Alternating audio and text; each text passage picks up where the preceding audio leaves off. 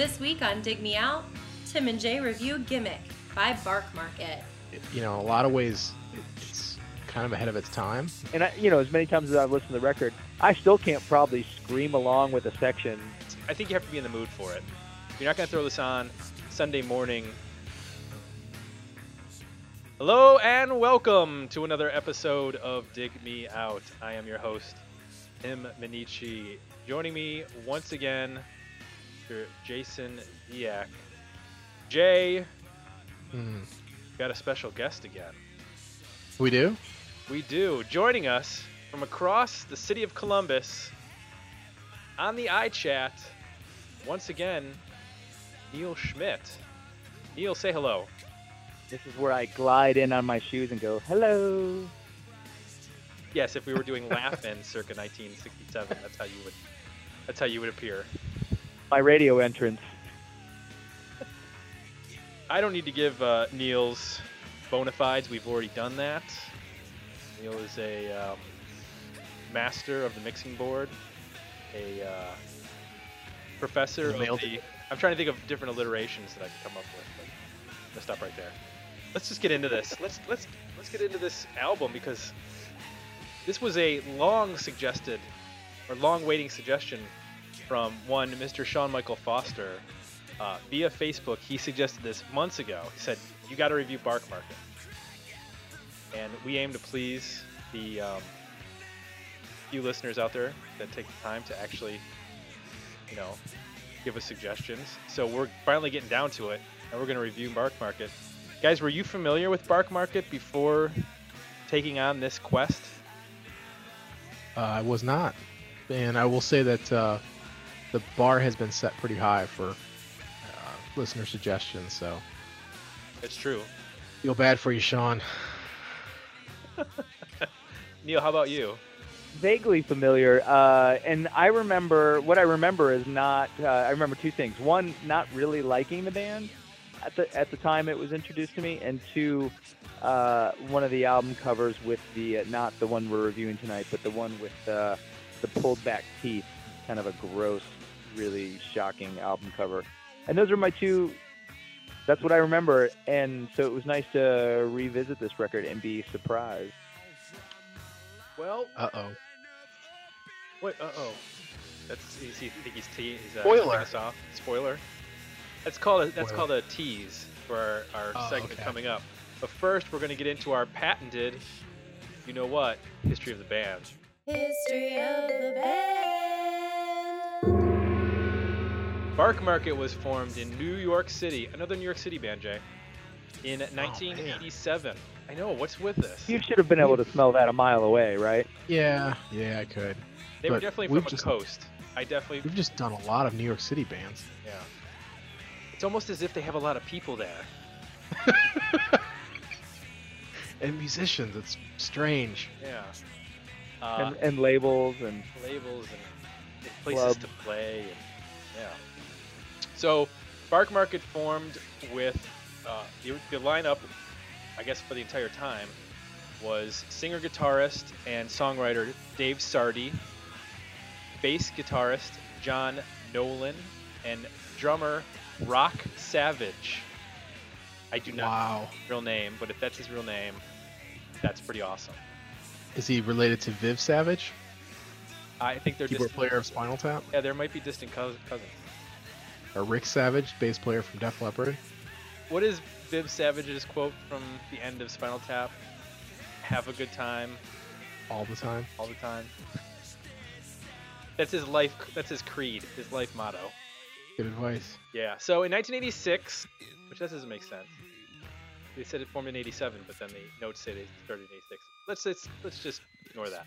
They released an independently recorded demo simply called Bark Market. And then in 1987, they recorded and released 1-800-GOD-HOUSE on 4-track cassette. They were signed to Purge Sound League label in New York City and recorded their second album, Easy Listening, in 1989. That was when the band moved to Triple X Records, and the band recorded Vegas Throat, which came out. Is that a label we should know? No. Okay. These are all really small, like hardcore punk indie labels in New York City that nobody's ever heard of. They released Vegas Throat in 1992, which featured contributions from avant-garde guitarist Mark Ribot, who I have no information on, just as avant-garde jazz guitar. In 93, they released the album that we are reviewing, Gimmick. That was an interesting, and Neil, you'll especially be interested in this. There's an interesting progression that the band made, which Dave Sardy, the singer and songwriter, said was purposeful. They recorded their first album on 4-track. They recorded their second album on 8-track. They recorded their third album on 16-track. And then Gimmick is recorded on 24-track. And then their final album, which is called Visible Cow, came out. They said they were going to go back to 4-track.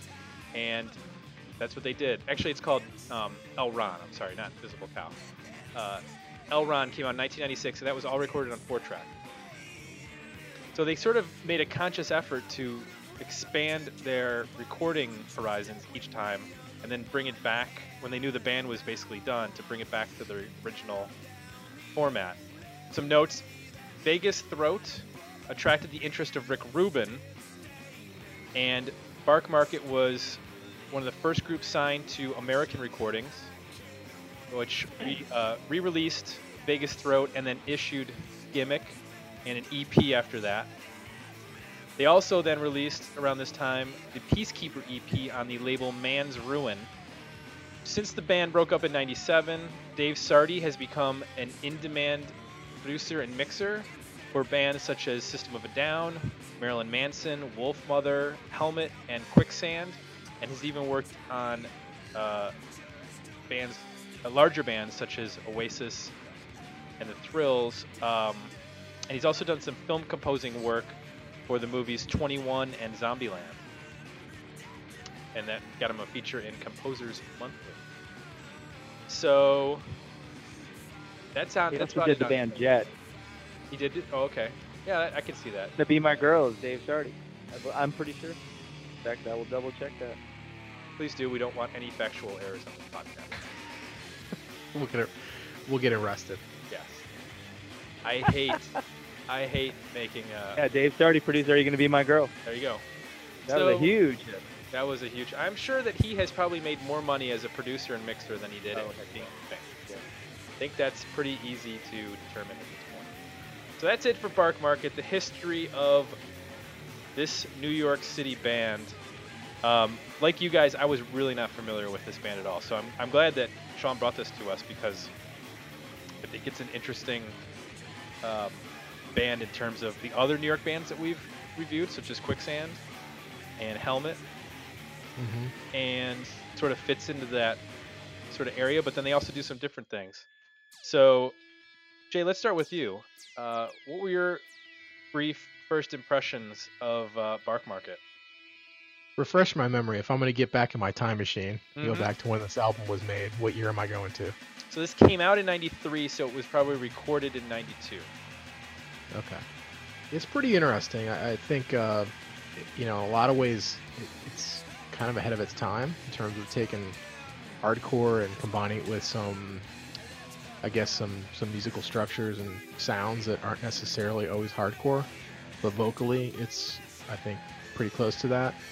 I heard a lot of Nine Inch Nails in this band. I don't know if that was on purpose or just the way he sings or what, but and I even heard a lot of later day, like more recent Nine Inch Nails kind of stuff.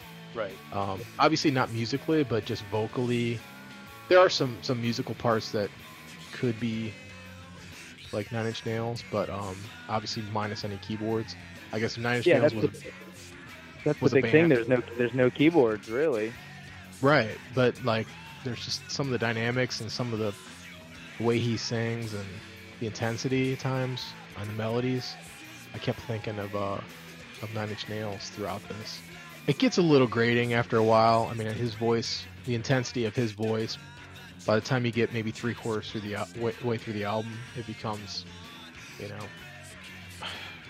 I'm sort of full. I'm all full of Bark Market, but I think it starts really strong. I think the first three songs are really, really cool. You know, it's one of those albums where the more you listen to it, the more stuff you pick up on and the more stuff you hear, the more structure you hear. You know, my first impression was I heard some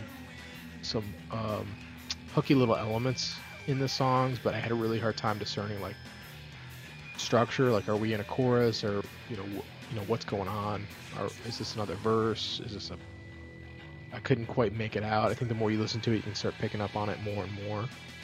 It's produced really, really interesting. It's like kind of distant in a weird way, which you would think with the intensity they're bringing to the album that everything would be in your face, especially the guitars, but they're kind of not. His vocal is definitely in your face, but like the guitars, it's kind of even hard to pick up on guitar tone for me, because it seems like the guitars are so far back in the mix, I guess. And even the drums are kind of like that. Like they're kind of affected in a weird way. So it's an interesting mix. I mean, for being 93-ish, it's kind of not typical for what I would think of that time frame for how to produce a record. Neil, did you pick up on that? What he's saying with regards to the mix? Not distant. You know, I think it falls in that same Steve Albini sort of roomy sound. The drums are definitely, you know, have some ambience, and I mean, this is an album mighty tones, that's for sure. Excuse me, and I don't disagree with you, Jay, about it. And I was wondering if that was just me, a product of age, or this sort of like single mentality of listening to so many songs in a row. Like, I think all these records that you guys review, I think I'd feel that way about 8 or 9 songs in. And so sometimes I have to listen to the album backwards to make sure that I'm giving the back end a feel, you know, and I know I'm playing with order and stuff, but... That's not a bad idea. No, and to do that, because I think The Shill is probably one of my favorite. Actually, the last 2 songs are probably 2 of my favorite songs on there.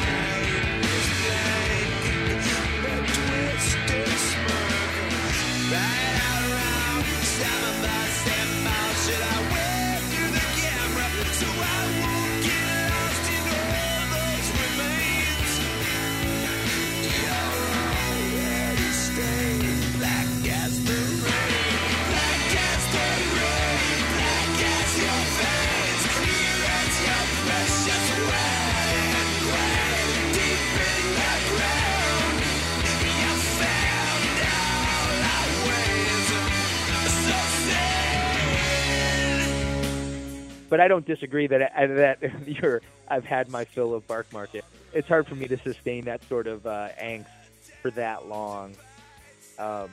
It's definitely, you know, the guitar tones are so like angular and bitey, and they're like dueling swords, you know. And that bass tone is amazing. So yeah, I was gonna bring that up on track 2, "Whipping Boy." The bass tone is just—it's like perfect. I mean, it's both heavy and gets this like nice trebly, like mid-range to it, and it's just like got everything you would want in like a really cool hardcore hard rock metal bass tone. And they bring that out every once in a while where that, like, the guitar will drop down and it'll just be like the bass and the drums playing together. They do that throughout a couple of the songs.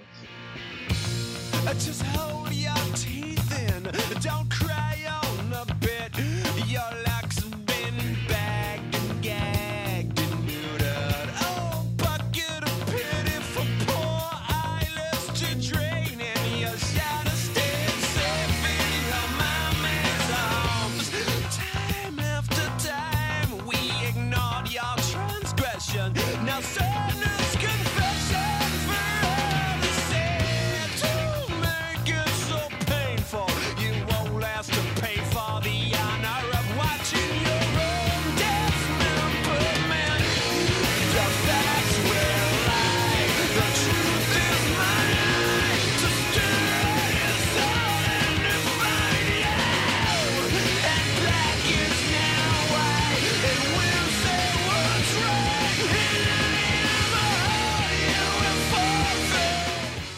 brought up The Shill, Neil. I think I agree. I think it's sort of the album starts strong, then it gets a little weak, and then there's a couple gems at the end. And that song in particular, I think, is a good example of kind of everything they do well coming together into one song.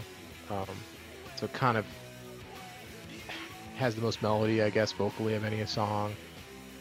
There's even some parts a loose word. There's not a lot of melody going on, but yeah, it's which is tough. And so, you know, again, to jump on what you said, Jay, about like what parts of the songs we are. I mean, that's all kind of thrown out the window. You know, there are repeating parts, but it's like, you know, it's the hook, chorus, verses, bridges. You know, like all kind of. And so in some ways it's hard to hang your hat on something, and that makes it some ways tough to kind of like, because if there was a part that I could, and I, you know, as many times as I've listened to the record, I still can't probably scream along with a section like the way I can with, like, you know, a Fugazi song like Waiting Room, which is probably a little before this, but sort of in that, and Drive Like Jehu and Jesus Lizard and those kind of bands, like they still have songs where I can scream the chorus and I get super excited about that part, and like they went out of their way to make sure that he's screaming, but you're not really supposed to scream along. Right. I think the thing that he's doing in lieu of having a really strong hook or melody, he's bringing a lot of personality to the way he's singing. For sure. And I think when you aren't the best songwriter in terms of the hooks and the memorable chorus, that can sort of take the place. In a lot of instances, is when you have a guy who's delivering these, like, you know, either really sardonic, like, kind of crazy lines. He's playing around with a lot of words and rhyme schemes and stuff like that that aren't... There's a little bit more, like, humor and something that you wouldn't find in, like, a lot of other hardcore bands. Whereas it's not like it's all depressing and angsty. There's a lot of... There's a lot more thought going into the lyrics. Maybe more thought needed to go into the melodies, but there's a lot more thought going into the lyrics than a lot of other similar bands from this sort of genre, which I liked. It made it a little more tolerable when they did get repetitive. Without being as personal as the Nine Inch Nails stuff, though, it's funny you said that, because I didn't notice that, but I can kind of see that sort of similarity, especially the vocals being kind of dry and really compressed.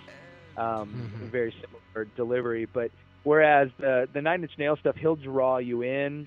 I think a lot of the lyrics on this record were you.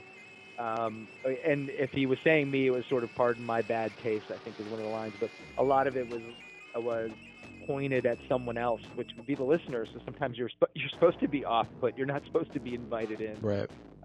Yeah, he definitely does not draw you in. He keeps you at arm's length the entire album. And just slaps you, repeatedly.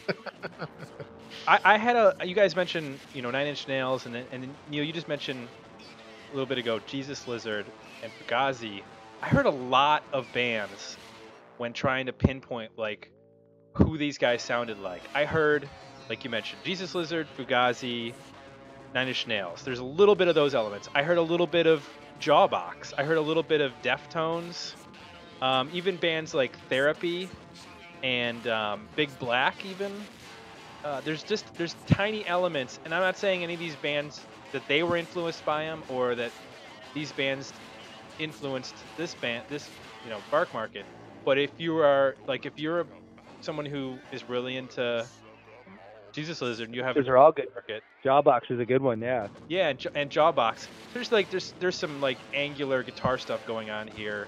In certain elements of the percussion, and which we need to get to that, because the drummer's like a machine, and that's not just because they sound industrial at times. I mean, he's like, and maybe that's part of the reason is because of the way they recorded it, because it's so, I don't know. It seems like it's almost like loops at time, but I know it's a real drummer playing.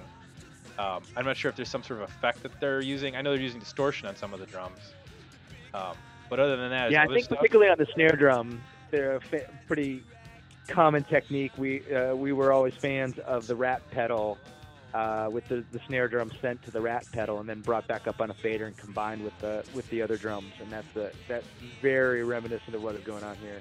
And the rap pedal does, it produces what sort of sound? It's a distortion pedal made for guitar. Okay. But we would hook it up. And I even think, it probably all comes back to Bark Market, honestly, because for Columbus, you know, there are a couple bands in Columbus that were hugely influenced by Bark Market, and they were recorded at Workbook, so it probably all came back around to that anyway. You want to name drop those bands? Well, the Evil Queens in particular were huge fans of Bark Market, so... And I, you know, a couple listens and it was like, oh, is it? I think it's even right from Easy Chair. You can hear that distorted drum. You know, that's how the record starts.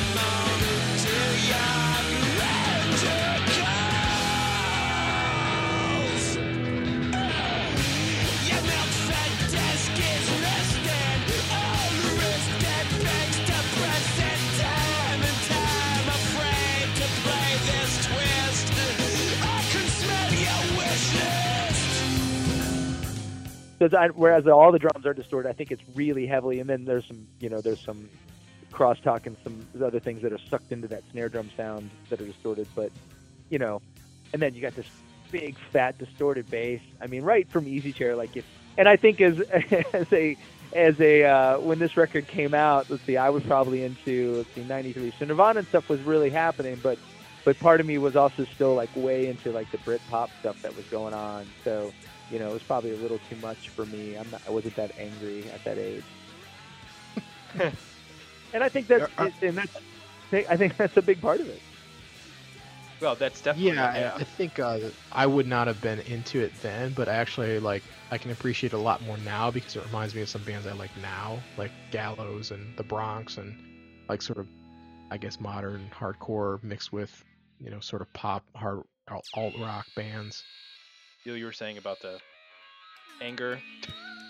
You want to? Jay was. We were both saying how we enjoy the record, but we were not that angry. So what? You can come to it and not have to feel like you want to tear things apart. But it's a good, you know. I've listened to this record while I was, you know, on the bike pushing up some pretty heavy hills, and was like, I'm in the wrong song. I need Bark Market. I can use it as fuel. This would be a good workout album, definitely.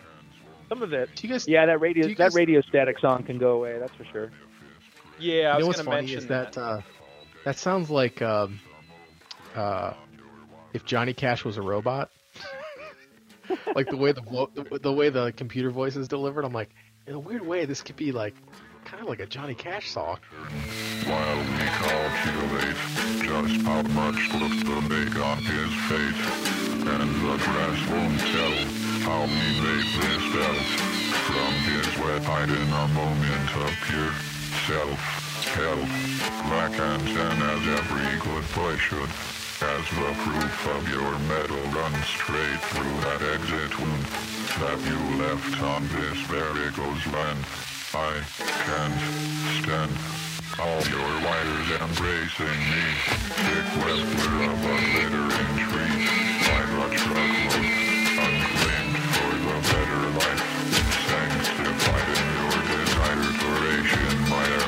Hey, well, you know, Rick Rubin signed these guys, and then Rick Rubin did all those Johnny Cash albums. That's an interesting signing. I mean, Rick Rubin, you know, I mean, he always... I mean, he's got definitely an eye towards things commercial, and listening to this record, and Gimmick is the one with the crazy teeth cover, if you want to Google that. That's a... I mean, not Gimmick. What was the other record that they did? We were talking about Vegas Throat. Yeah. That's got a horrific album cover. I can't imagine listening to this record and thinking this is gonna sell like crazy. There's just no way. But you know, in some ways, some of these bands did well. Drive Like Jehu never was able to break through, but those guys then went on to other projects that were a lot pretty commercial. Jawbox had a much more melodic tinge to what was going on, and was able to sort of have some minor hit, you know, with I think Savory was and their cover of the Tori Amos song "Cornflake Girl," you know, got them some notoriety, and that was sort of the melodic stuff. That these guys were never gonna give you a hook like Jawbox was going to, and in Nine Inch Nails, they were able to deliver this sort of attitude, but then also were able to dial it back other times and sort of, you know, come in with the real, like, singing with the teeth closed and, like, whispering in your ears, kind of creepy, and then unleash this kind of fury in a chorus, but with a melodic hook, where these guys were just, you know, constantly, it sounds like sharpening knives, like two knives, like, you know, that shink, shink, shink, shink. There's a lot of that sound when I hear this record, and that was never going to sell. So it's interesting that Rick Rubin, you know, I think he could see the influence of what was going to happen, but I can't imagine that he was really thinking this is going to sell. Well, around this time, hadn't he just done, like, Blood Sugar Sex Magic? Wasn't this, like, the early 90s? That was after. That was a little after this. I mean, that was when I was in high school. Was it? Yeah. But again, a record full of hooks, you know? I'm just wondering... He also did Slayer. Right. I'm just wondering if he thought that he was like, I can do anything I want right now, and I really like this band. So, you know, and a personality might play a lot into it. If you met Dave Sardy at a show, it was like, I think this guy is absolutely, you know, awesome on stage, and he's, like, fun to work with. That might have made as much of an impact on him as the music. Yeah. And as a tastemaker, you know, Dave Sardy, this record, you know, and something you know, it's some of the records that you guys continue to review. It's I wonder if this record influenced lots of other people, and I know it came up with the Red Cross record and some other things, and you know, I mean I personally know bands that were influenced by this record, and I wonder how much of a it was a little later than I thought it would be, but Blood Sugar Sex Magic is 91, so yeah. But Dave Sardy then was able to take sort of, okay, maybe not the songwriter that's gonna you know, topple the world with his delivering his lyrics, but take a band like with Jet, Are You Gonna Be My Girl? I mean, that record is really raw in a really fun way. You know, you could hear the guitar hiss, you know, and the breakdowns and so the noise and the lip smacking on the vocals. I mean, it was, you know, and harken back to that sort of AC/DC, which is, you know, in sort of a updated way, and you know, like that attitude of being able to bring that seems like a really nice fit. I don't think it worked on the second record. I don't think they had any hits with that second record. But the first record, I mean, that Are You Gonna Be My Girl, that got played everywhere, you know. And I love that song. I love the way that was produced. Well, all the ways that you describe that, those are all things that come across on this record. I mean, it's performance oriented. So, like, you can hear the singer performing, you can hear the guitars, like, you could tell, like, every time they play those guitar parts, they weren't the same way. Like, each time they were a little bit different. I mean, it's got, like, kind of a looseness to it, and it sounds like individual performances, you know, kind of captured. It doesn't sound like, you know, everything's exactly on and exactly the same time every take they did. And, like, there's some parts where he gets right up on the mic and you can hear every breath and every lip smack and every like, it's kind of it becomes part of the song, which is obviously something that he took forward as a producer, right? But he didn't produce this album, correct? No. He didn't? Well, let me double check. I'd be surprised if he let someone else at the controls.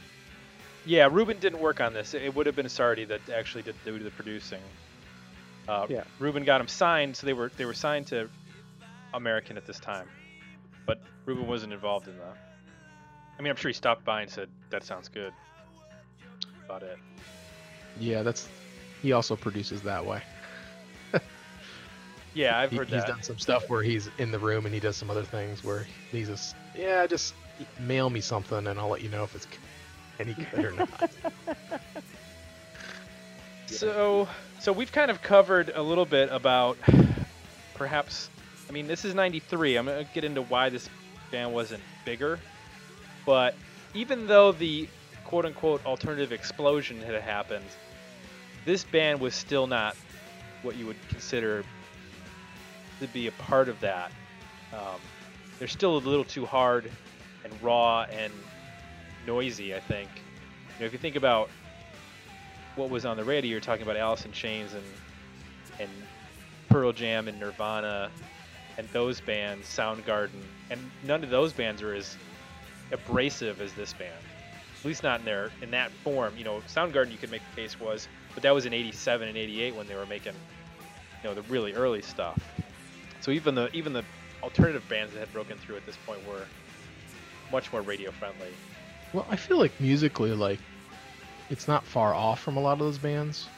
You know, like I said, I don't know, my impression of the music wasn't necessarily, it was harsh. It was really his vocal delivery, which is, it's unlike any of those bands, and both from a intensity standpoint, but even like he has sort of a flow of consciousness kind of vocal delivery where, you know, just a lot of words and just kind of, you know, just very fluid. And that was very, nobody was doing that then, you know, that wasn't, bands didn't really start doing anything like that until later in the 90s.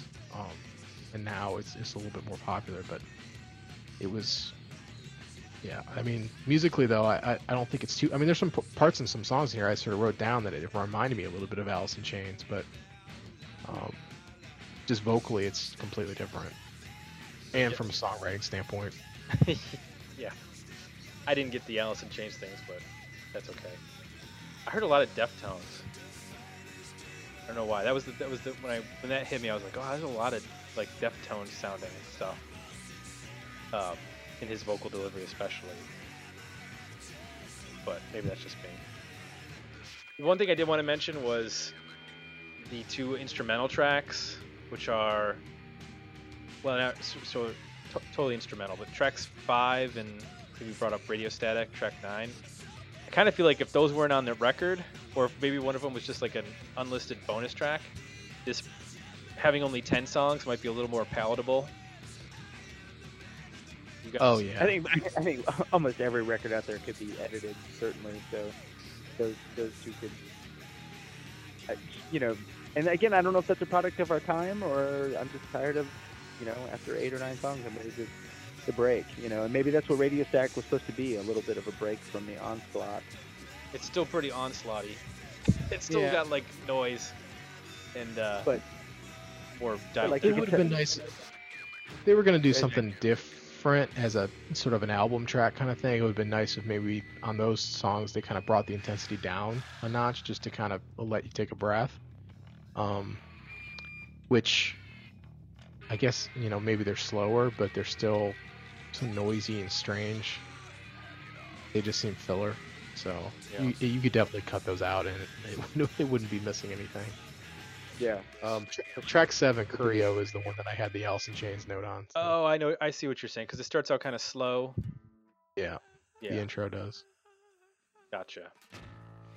Okay. Well, there's also some bluesy elements on here. Nobody mentioned that, but almost like I'm saying like Robert Johnson kind of blues. Yeah, like, I picked it up. That one, like, it's got like that kick, or it's like a stomp. It's almost like a kick drum, but it sounds more like somebody's like stomping on the floor. Are you talking about track 3, Static? Yeah. Yeah, it's like a dirge. Till your hands won't stay in that as it burns out your manifest grave. On these windfall days, some old crank on your water, they say, it tills his crop on your pay dirt and won't play him. It begs the moon for the next sun to return while we calculate just how much book to make on his fate. And the grace won't tell how we made this belt. From his great height in a moment of pure self-help, black containers every good boy said as the proof of your metal runs straight through that exit wound that you left on this circus land. I can't stand all your wiles impressing me, a dark world of a glittering tree, above the truckload and claim for the better life, sanctifying. is interesting. Well, because he kind of uses banjo in a couple places.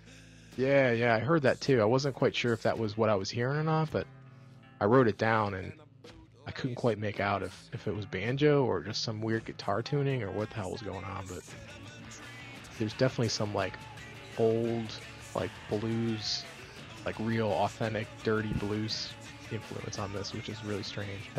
That's kind of like when those moments happen, that's when it gets really interesting to me and makes me take notice.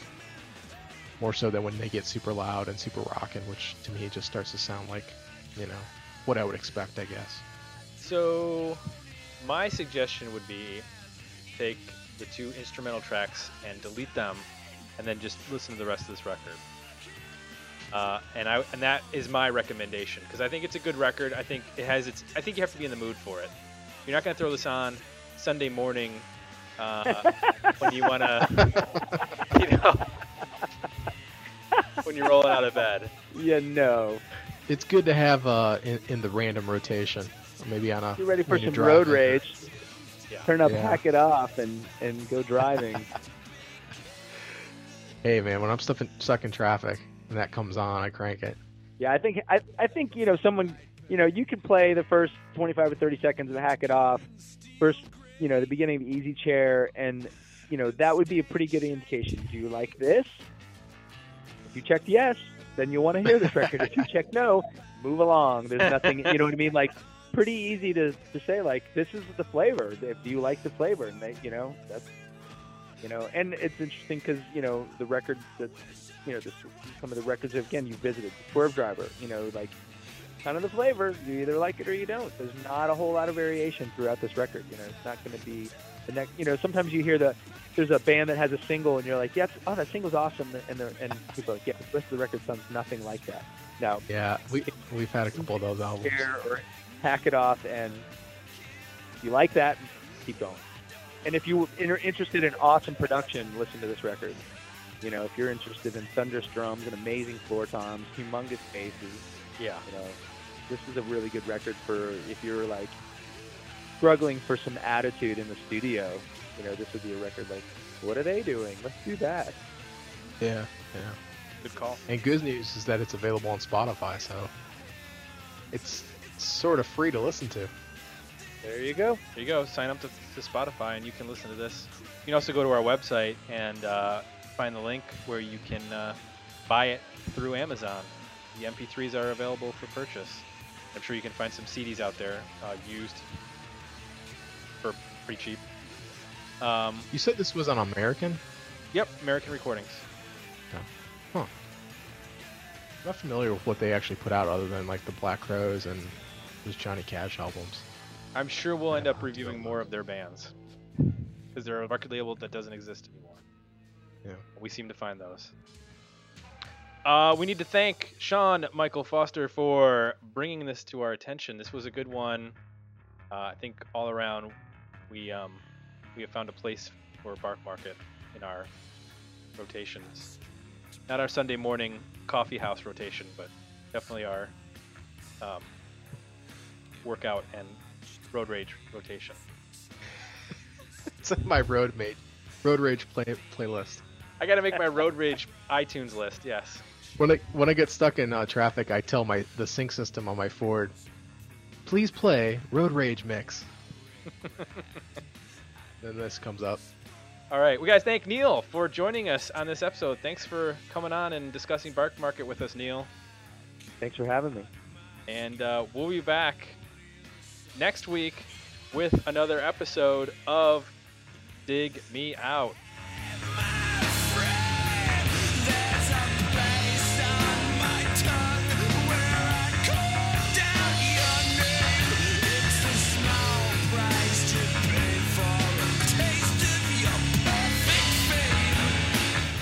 Want to leave feedback? Join the conversation about this episode.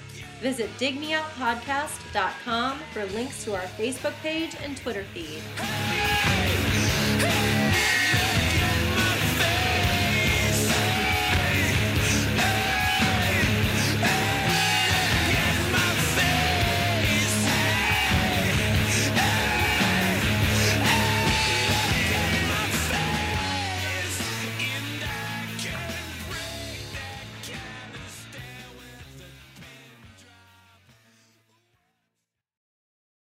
This is the gimmick. This is the gimmick. I recorded that. That will be in the podcast.